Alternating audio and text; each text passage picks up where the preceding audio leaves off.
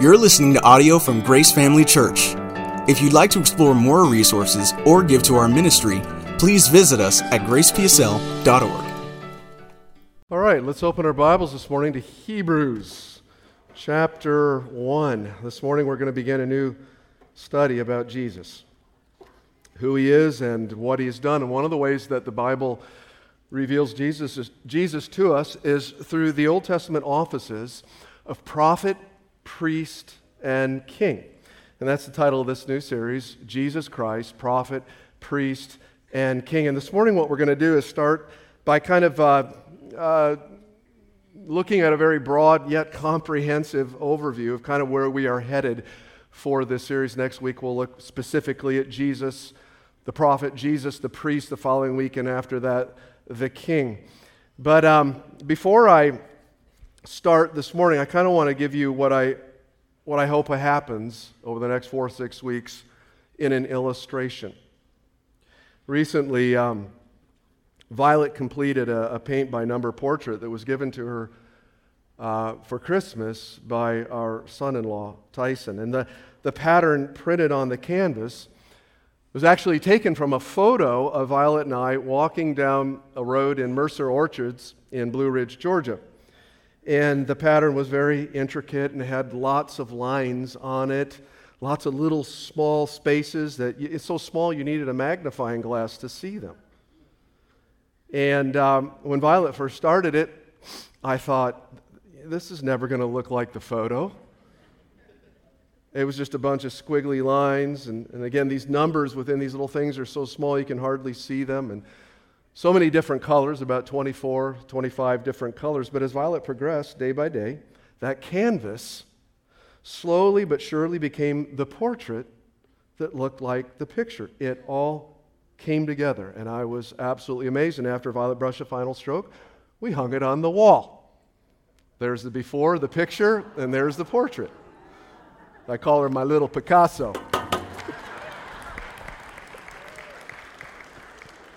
All right, that's the illustration. Now, here's why I told you that.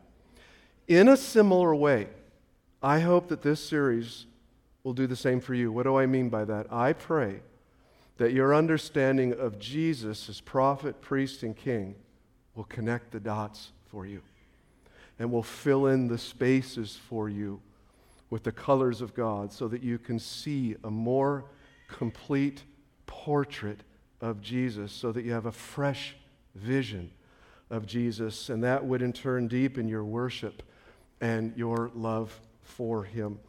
So, as we begin, let me share with you five things you need to know about the biblical paradigm of prophet, priest, and king from now on, signified by PPK. First of all, prophet, priest, and king is revealed first in the Old Testament. In the Old Testament of the Old Covenant, God related to his people through three divinely instituted offices the prophet, the priest, and the king. The prophet represented the people before God, the priest represented, excuse me, the prophet represented God to the people, the priest represented the people to God, and the king represented God's rule over the people. Another way of saying it is the prophet spoke the word of the Lord to the people.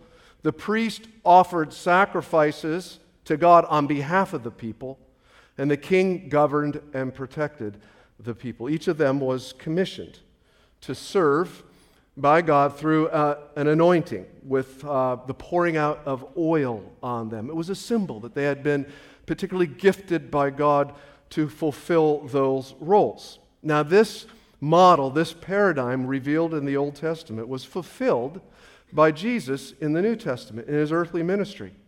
Because, in spite of the anointing of God on those Old Testament prophets, priests, and kings, they were simply mere men and therefore imperfectly fulfilled their offices. Sometimes the prophets were false and they corrupted God's message. Other times, priests just went through the motions, and most of the time, the kings ruled unjustly and only served themselves. But in spite of their human weaknesses, God used them. But even more, God ordained these three offices prophet, priest, and king, to be a foreshadowing of an ultimate prophet, priest, and king, Jesus Christ, otherwise known as the Anointed One or the Messiah. And everything Jesus did in his earthly ministry fell into one of these three categories prophet, priest, or king. But prophet, priest, and king is not only something Jesus fulfilled in his earthly ministry, it's something that he continues to exemplify in his heavenly ministry, ascended into heaven. Jesus was and is and always will be forever and ever and ever the ultimate prophet, priest, and king. So, understanding these offices will greatly help us more fully understand who Jesus is right now and what he's doing for us right now and what he will do for us in the future. We'll see how each one of these offices of Christ addresses our deepest human needs the three needs cleansing, acceptance, and glory. Those are the three deepest human needs. Christ addresses them all to know God, to be in right relationship with God, and eventually to be restored to the glory that God intended for us from the very beginning. But the prophet, priest, and king paradigm will also help us understand more fully what he has called us to do.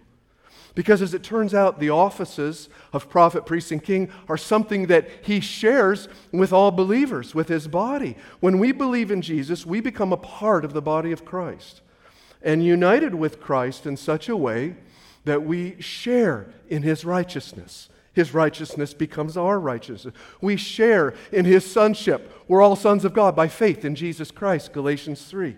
We share in his inheritance. We are co heirs together with Christ, but we also share in these ministries of prophet, priest, and king because, like a prophet, he's called us to speak the truth of the gospel to the world around us, to declare it, to herald it like a prophet. Like a priest, he's called us to come before him in worship and bring others before him in intercessory prayer. And like kings, he's called us to resist the enemy, stand firm in the full armor of God, and one day, when his kingdom fully comes, we will, Scripture says, reign with him as kings and priests. So there's a sense in, in which we all share in Christ's ministry of prophet, priest, and king, but there's also a sense in which Christian husbands and fathers uniquely share in it. Prophet, priest, and king is a model for husbands and fathers. It's a model that enables and guides men on how to spiritually lead their wives and families. We often say, men, you just need to be the spiritual leader of your home. But how do you do that? Prophet, priest, and king gives us the model. Now, guys, you're not the prophet, you're, you're not the priest, and you're not the king. Only Jesus can be those things. You cannot replace him, but you absolutely must imitate him. And you do that through this prophet, priest, and king paradigm. In it, we find the model of how a husband and father is to lead and love his wife and family as Christ leads and loves the body of Christ. And that is going to be the topic at our second annual men's conference we're calling it as For Me and My House Men's Conference. It's February 24th, the last Saturday of this month from 8 a.m. to 1 p.m. Brunch provided. You got to sign up though. It's free. There's no cost. And you can do that at gracepsl.org. You can do it on the Church Center app or you can do it at the events booth. And because we will be using this prophet, priest, and king model to explain how a husband and father is to lead it, it behooves you gentlemen, to be here every Sunday in February as we work our way through this series. And if you are out of town, unable to be here because you're ill or for some other reason, you can watch and listen to the messages again on the website, the app, or on Spotify or iTunes. All right, here we go. Are you ready? That's the preliminary. Here we go. Now we're diving. The origin. Where does this all come from? Well, when sin entered the world through the first Adam, Humanity became blind to the truth of God, guilty before the presence of God, and enslaved by a false God, Satan. And this is why humanity needed a second Adam, a second representative, a second federal head, a righteous prophet to open up our eyes to God's truth, a priest to cleanse us from our sin, and a king to conquer death and Satan on our behalf. In the Old Testament, this person was revealed as the Messiah.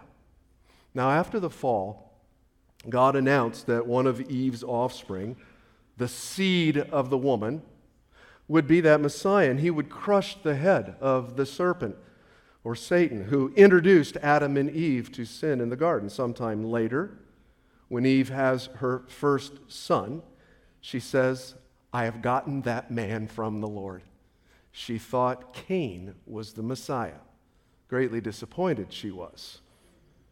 Obviously, he was not. Not her second son either. Abel was not the Messiah. No, no, no. It would be years and years and years before the Messiah would come on the scene. In the meantime, though, as the narrative of the Old Testament unfolds, God temporarily met the need for a single Messiah through three offices prophet, priest, and king. Again, the prophets proclaimed to the people, Thus says the Lord. The priests presented the sacrifices on behalf of the people, the kings protected and governed the people. Each in a limited way, was anointed by God for that task. David was anointed king, Aaron was anointed priest, Elisha was anointed prophet. They were all anointed for their role. And they served the purpose, but ultimately they were not the Messiah. Collectively, though, all these prophet, priests, and kings were a foreshadowing of the future Messiah who would fulfill the prophet, priest, and king paradigm perfectly. Many centuries later, God sent John the Baptist to prepare the people to receive the Messiah that God had promised in the garden. One day, during the height of John's ministry, Jesus comes to John and asks to be baptized. It was a stunning request because John's baptism was a baptism of repentance, and repentance is for sinners then why does Jesus ask to be baptized? It wasn't because he needed repenting. It was because he was so identifying with the human race that he takes their baptism. As he comes out of the water, he is anointed, not as a man with oil, like the Old Testament prophet, priest, and king, but anointed by God with the Holy Spirit. And as the Spirit descends upon him in the form of a dove, God says from heaven, This is my Son whom I love. With him I am well pleased. So at that very moment of Jesus' baptism, he was anointed by the Spirit, commissioned by the Father for his public ministry, thus fulfilling the messianic promise of many Old Testament scriptures, not the least of which is Psalm chapter 2. Psalm, the psalmist writes in chapter 2 Why do the nations conspire and the peoples plot in vain?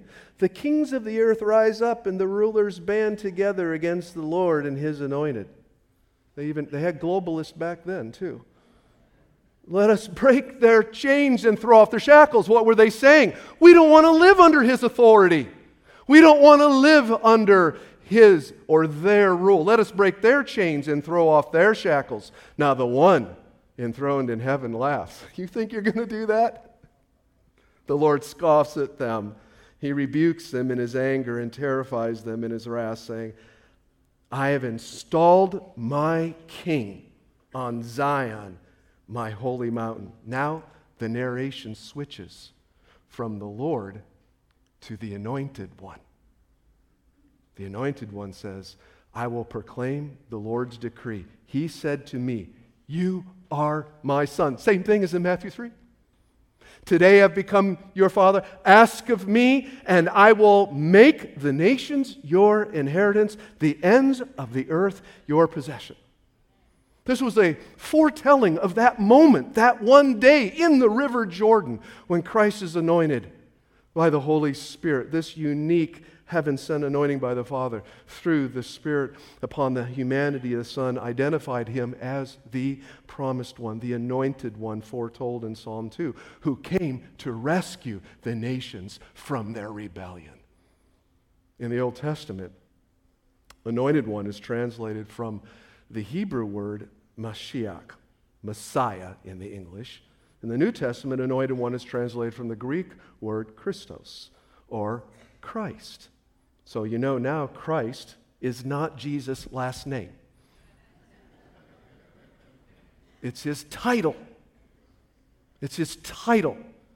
It says, every time you say Messiah, every time you say Christ, you are saying prophet, priest, and king. Ultimate prophet, priest, and king, the anointed one.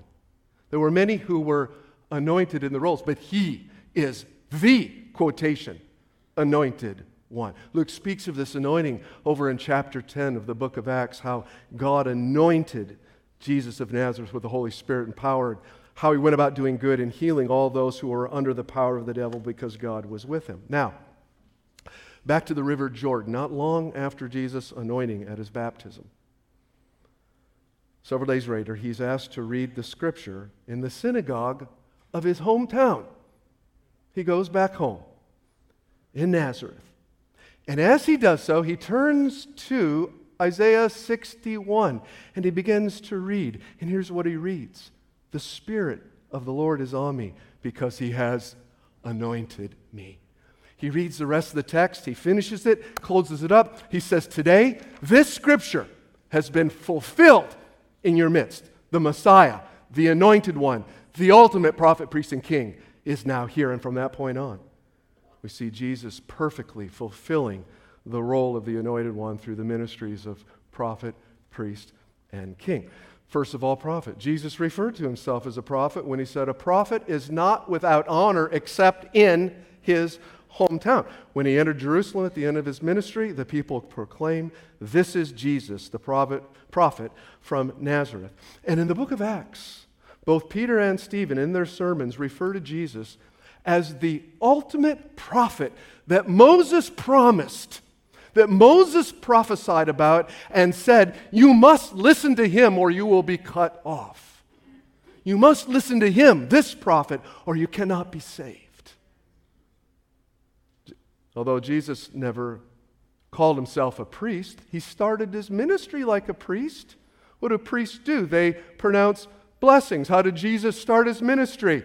Blessed are those. Blessed are those. Blessed are those. That's just like an Aaronic priest. That's how he started his ministry. We can see it all the way through, but probably the, the greatest evidence of his priesthood in the Bible is the whole book of Hebrews. One whole book in the Bible is dedicated to revealing Jesus as the ultimate high priest. At the end of uh, Hebrews, it says this Since we have, speaking of Jesus, such a great high priest over the house of God, what should be our response? Let's draw near to him then. Let's draw near to him. Jesus um, also referred to himself as a king. Matthew 28, what did he say? All authority, all, not some, not partial, all authority in heaven and earth has been what? Given to me. I would say that pretty much says he's a king.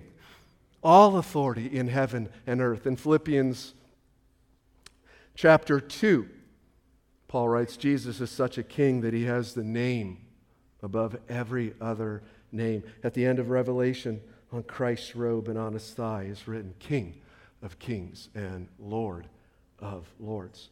During his earthly ministry, you have to know that he never, never removed his kingly crown. He never took off his priestly robes. He never ceased to speak forth the prophetic word of the Lord. As a prophet, he proclaimed the light of the gospel to those in darkness. As a priest, he cleansed sin. As a king, he drove out demons. Over and over and over again, Jesus reveals himself as prophet, priest, and king in many obvious ways, but also many not so obvious and inconspicuous ways. Let me give you one. There's all kinds of examples, but just let me give you one. In Matthew chapter 12, summary, he says to the Pharisees, Jonah preached repentance, and Nineveh repented. But you do not repent, even though someone greater than Jonah is here. Jesus is the prophet greater than Jonah. Earlier in the chapter, he says, I tell you, somebody greater than the temple. And by association, the priesthood is here. Jesus is that greater priest and the ultimate temple of God. Then in the last part of the chapter, he says, The Queen of Sheba came from the ends of the earth to hear the wisdom of King Solomon, but you do not listen, even though someone greater than Solomon is standing right here. Jesus is that greater king, the greater prophet, the greater priest, the greater king. Now, we see this trifecta all the way through the gospel accounts of Jesus' ministry, but you know where we see it the most? We see it in the cross. The cross is the place where Jesus, our high priest, becomes our Passover lamb, a substitute who receives the judgment for our sins so that we could be forgiven and cleansed. What a priest. No wonder he's called the great high priest. The cross is the place where King Jesus triumphed over principalities and powers and conquered death, hell, and the grave. First John tells us the Son of God was manifested to destroy the works of the devil, and he did that in his kingly ministry. The cross is also the place where the ultimate prophet has proclaimed the word of God. It is finished. And you know what it says in the Greek? It is finished now with the results. It goes on being finished forever. The ultimate word from God. Salvation is accomplished. So throughout the New Testament, Jesus is referred to prophet, priest, and king. But there's one place that all three of them come together, and that's in Hebrews 1. And I had you turn there earlier. Let's read it. In the past, God spoke to our ancestors through the prophets at many times and in various ways. But in these last days, he has spoken to us by his Son, whom he appointed heir of all things, and through, whom, and through whom also he made the universe. The Son is the radiance of God's glory and the exact representation of his being, sustaining all things by his powerful word. And after he provided purification for our sins, he sat down at the right hand of the majesty in heaven. Now, it doesn't say here Jesus is the prophet, Jesus is the priest, Jesus is the king. But it says it. In times past, God spoke through, to us through the prophets, but in these last days, He's spoken to us through His Son, the ultimate prophet with the ultimate message, the gospel of the kingdom. Jesus is God's first word and final word. He's also, also the ultimate priest, for the text says He provided purification for our sins. That's what a priest does. And it also says, after he provided purification for our sins through the cross, that he did what? He sat down at the right hand of the majesty in heaven. That's what a king does. A king sits down on his throne. Per, here you have it again prophet, priest, and king. We have the fulfillment of all three offices in one person, just like God promised. Now, furthermore, he fulfills them uniquely unlike any other former prophet, priest, or king. Say, what do you mean? Well, firstly, he is the ultimate prophet who not only reveals the Father's truth, but is that truth himself. He said, I am the way and the truth and the life. He is the truth. Let me say it another way. As a prophet, Jesus reveals the word of the Lord but he also is what? The Word of the Lord. In the beginning was the Word, and the Word was made flesh and made his dwelling among us, Jesus Christ. Secondly, he's the ultimate priest. In that not only he made the sac- final sacrifice for our sins, but he himself is the final sacrifice for sin. He's not only the priest, he's the offering. He's the faithful high priest who not only offers a lamb, but himself is the Lamb of God who died and rose again and lives forevermore. Hebrews says to make intercession for us as our great high priest. Hebrews 4:14. Thirdly, he's our ultimate king who not only rules over us by his word and spirit, he not only rules over, he serves us and calls us to join him in serving others. He is like no other king. He is the humble servant king. He uniquely fulfills all three offices. And in that, we see the beauty of Jesus. What other king is like that? What other priest would do that? What other prophet is the word he speaks? He's unique. He's beautiful. He's wonderful. He reveals the truth. He is the truth. He offers the sacrifice. He is the sacrifice. He's the ultimate king. He serves.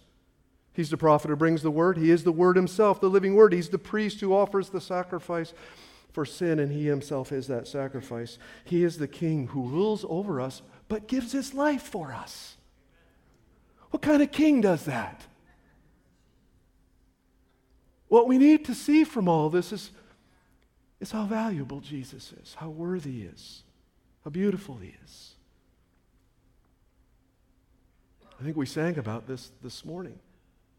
He's not only the one who provides us with the gift of salvation, he is the gift himself. Let me say it another way. Most believers know we get Jesus to receive salvation, but even more, we receive salvation to get Jesus. He's the prize, not the salvation. Sometimes you think people, Jesus is a means to an end. I got my salvation. I'm going to heaven. That's a byproduct of getting Jesus. Jesus is the goal. Your salvation won't light up heaven, Jesus will. Jesus is the end.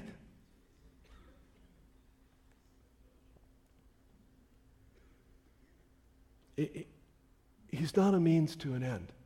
He is the end himself. He is both the Alpha and the Omega. As great as the gift of salvation is, Jesus is much greater. He's greater than even the gift he bears. He is, he is the pearl of great price. He is the treasure that is hidden in the field that is worth everything to obtain. He's the ultimate prophet. He's the ultimate priest and ultimate king. you know what? He's going to be that forever. He was prior to the incarnation, he was at the incarnation, and he will be and is following the ascension. The prophet who's called in Revelation the faithful witness, the priest who is called the worthy lamb that was slain, and the king who is called the King of Kings and the Lord of Lords, all from the book of Revelation. Now, why did God do this? Why did He set this whole thing up, this whole prophet, priest, and king thing? from the very beginning. Why? Well, one way to understand it, that is to think about what we need. We need a lot of things, but the greatest among them is to be rescued from sin. Sin makes us unclean and unfit to come before the presence of a God that's holy. And so we need Christ, the priest, to cleanse us from all sin. He does. Sin enslaves us to the evil one, so we need Christ the King to free us from slavery to sin and Satan. But sin also blinds us and makes us unable to see the truth of the gospel. So we need Christ the prophet to speak the word and heal our blindness that we may believe the gospel, be saved so that we can see and behold the glory of God. Our ignorance requires a prophet to speak truth to us. Our alienation from God requires a priest to present us acceptable to God. Our captivity to sin requires a king to rescue and deliver and free us. We need Christ, the prophet, priest, and king. And here's one more thing we need prophet, priest, and king in Christ equally. What do I mean by that? We don't need one more than the other. We don't need a priest but not a prophet or a king. We don't need a king but not a prophet or a priest. And yet, that's sometimes what you see in believers' lives. And even when we examine our own lives, sometimes we are kind of heavy on one and light on the other. Let me give you a couple examples, all right? Here we go. It is not uncommon to come across a person who says, When I was young, I made a decision for Christ. But I don't go to church anymore. I don't live the way that I, I used to live, and I've got my own ideas now about things that are a bit different than how I was raised. But, but generally, I feel I am living the life that God wants me to live, and I, I believe He's still there for me. Now, that's a person who accepts Jesus as priest, who forgives, but rejects Him as the prophet who speaks truth into their life and rejects them as the king who calls for obedience. That person is saying, you know what? I really don't want him interrupting my life with truth that causes me to have to change. I want to live by my own truth. I don't want him ruling over my life. I want to be my own king. But when I need him, I'll take him as my priest. Problem with that, of course, is you can't have a third of a Messiah. A third of a Messiah cannot save. This prophet, this king, this priest is one and the same Messiah. You cannot choose one part of him. But my question is why would anybody want a Savior who will not speak the truth to them to free them from deception? What kind of Savior looks down and says, ah, they're deceived, whatever, I don't care? That's no Savior. That's not love. Why would anybody want a Savior like that? Why would anybody follow a God who withholds truth? Isn't that what Satan accused God of in the Garden of Eden? God knows in the day you eat of it, you'll be like him. And why wouldn't you want a king who loves you so much that at an infinite cost to himself, he laid down his life for you? I don't know about you, but that kind of king is very attractive to me. I want to follow that king. I want to honor that king. I want to be loyal to that king. See, that honor and loyalty and love and obedience flows out of the graciousness of that king to lay down his life for you. Who wouldn't want that?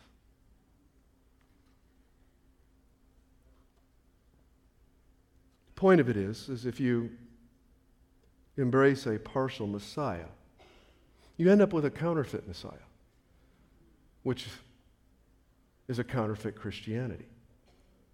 We need Jesus equally as prophet, priest, and king. Now, second example, same thing is true, or same thing happens to a believer who, who emphasizes Jesus as priest over Jesus as prophet and king. In other words, they emphasize grace over truth. Usually, they come from very moral backgrounds in church. And they're, but the problem is they're drowning in legalism,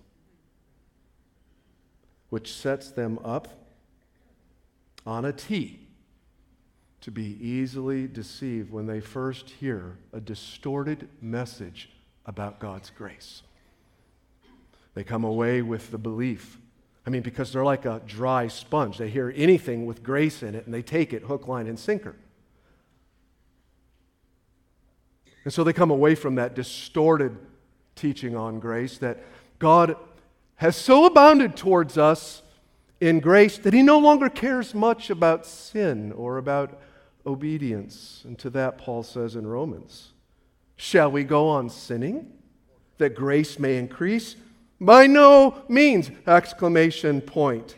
We are those who have died to sin. How can we live in it any longer? Now, the problem with this person is they're not truly following Christ because you can't follow one of his anointings. You can't follow the priest who forgives without following the prophet who speaks truth to you or without following the king that calls you to loyalty and obedience. One more example. It's the opposite, though. A believer who emphasizes prophet king over priest, or truth over grace. Some groups of Christians embrace Jesus as a king who rules over us and a prophet who speaks truth to us, but their understanding him, of him as priest is, is very undeveloped. Their understanding of him as the priest who forgives, heals, restores sinners is very weak. And the result is a very, very passionate believer, but a very legalistic believer. And not the legalism that has to do with clothes or makeup or hair, but the legalism that subtly looks down on others who are not as passionate or obedient. They don't understand. Why don't they get it?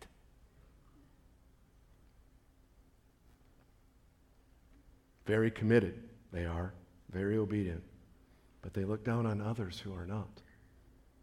They mean well, but they're more likely, likely to hit you over the head with truth instead of gently applying the balm of truth to soften your heart. They speak the truth, but not in love. And here's why they are unaware of the depth of their own sin. They think sin is just outward things, things you do or say, instead of hidden things in the heart, attitudes in the heart, thinking in the heart. Jesus said that, that's where sin comes out of. That's the thing that corrupts us. They don't see that. And in the outward things, they kind of got a handle on all that. They're doing okay there, right? They're unaware of the depth of their own sin. Therefore, they have an undeveloped relationship with Jesus as priest, and therefore have very little grace with other people. They don't go, they don't mourn their sin very often because they just don't see it.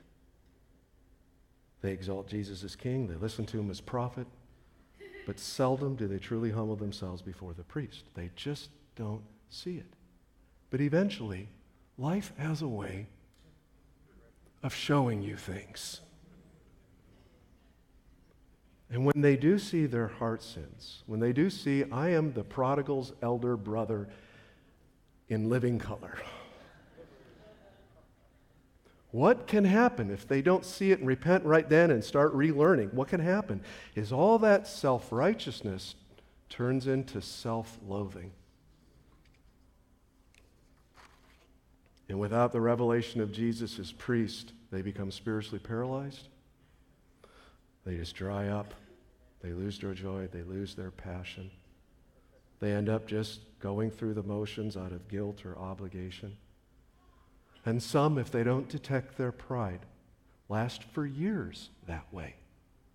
But eventually, they fade away without an intervention of grace from the great high priest. Now, the point of all these examples is that these offices, prophet, priest, and king, were designed by God to reveal Jesus and what he has done for us through the gospel. And if you get one of them wrong, you end up with a distortion of Jesus that will keep you from being saved or will hinder your ability as a believer to joyfully follow after the Lord. We need all three prophet, priest, and king. Take him today as your prophet, priest, and king. Take him today as the anointed one in your life. This is really important, and here's why, and I'll, I'll come to a close. Every year, millions of people are bailing on the church, and many of them are leaving Christianity. But I'm not convinced that they're actually rejecting Jesus or the gospel. I, know, I don't think many of them, to be honest with you, have really ever known Jesus.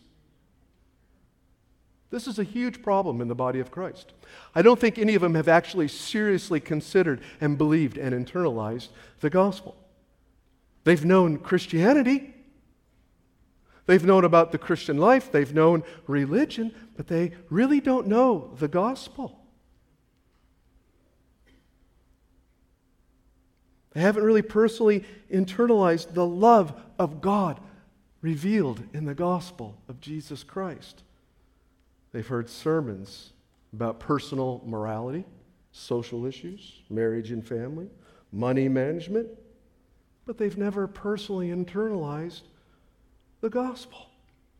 They know what the Bible says about stress, money management, success through their pastor's socially relevant sermons, but they don't know the gospel. They see it as a means of becoming a Christian, but not as the endless well of water that continually cleanses and refreshes and enables a life of enjoying and exalting Christ and sharing with others. They don't see that it's the fuel that makes us go. Years ago, I became convinced this was a big problem in the body of Christ. And so I decided, as much as I was able to, to center every message around Jesus and the gospel of his kingdom. The biblical paradigm of prophet, priest, and king is just one more attempt by me to do that for you. When Jesus is your prophet, priest, and king, you stop looking to other things for happiness and satisfaction. You stop looking out there or back there or over there. Instead, you fix your eyes on Jesus. Hebrews 12, 2, the author and the finisher of your faith. He is the prophet who reveals the truth. that brings you freedom. You shall know the truth, and the truth will set you free. John 8. He is the priest who offers his own life to cleanse and redeem us and continually cleanses us. He is the king who leads us by laying down his life for us. And we owe him everything. Therefore, my admonition listen to Christ, our prophet, who's revealed the truth of the gospel to us and the truth about everything. Find your rest in the finished work of Christ, our great high priest who has made a way for us to confidently come before the throne of grace. Do not neglect prayer. Look at what he's paid, the price, so you have access. Think about what it, the blood that was shed for that access. Don't waste the blood. Don't waste the sacrifice. That's how you deal with prayerlessness. Think about how much he did and paid. Think about the sacrifice for you.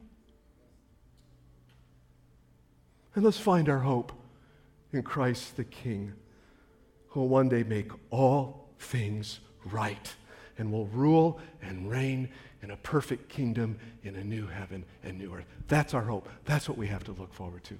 Christ the King, Christ the priest, Christ the prophet, forever and ever. In Jesus' name. Amen. Amen.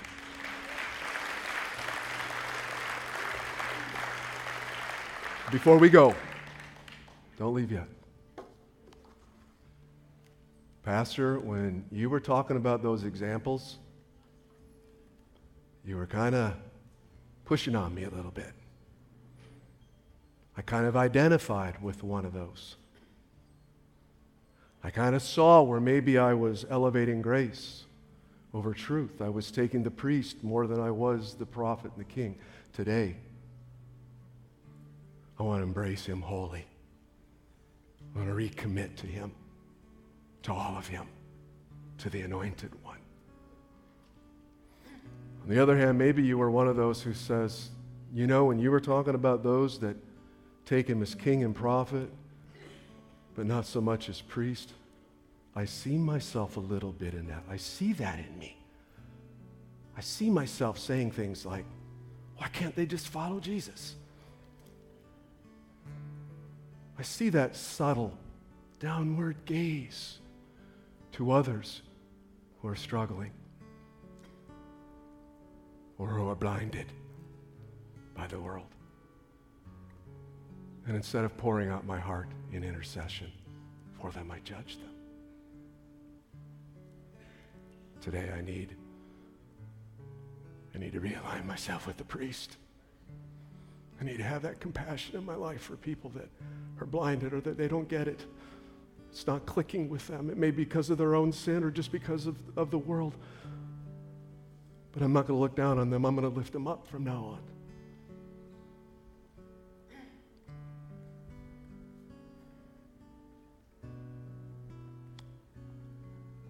Maybe you've never believed at all. And you just heard an explanation of the gospel clearly. And in your heart, there's something that says, I need that. I don't get it all.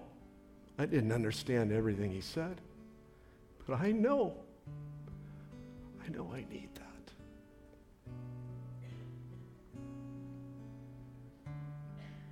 I'd like to lead you in a confession to say to God, I receive Jesus. I need that. I need Jesus. That Jesus that you're talking about. Let's confess together. For many of you, this is going to be the beginning. For many of you, it's a reaffirmation. I believe in Jesus Christ. That he died on the cross for my sin, and that he rose again to make me right with God. I'm a child of God by faith in Jesus Christ. I receive him as the ultimate prophet, the ultimate high priest, the ultimate king of my life. In his name I pray. Amen. Amen. Let's all stand. If you'd like prayer this morning, we're going to be up here at the front after the service for a few minutes. If you can hang out for some fellowship, meet somebody new, please do so. If not, safe travels. We'll see you next week.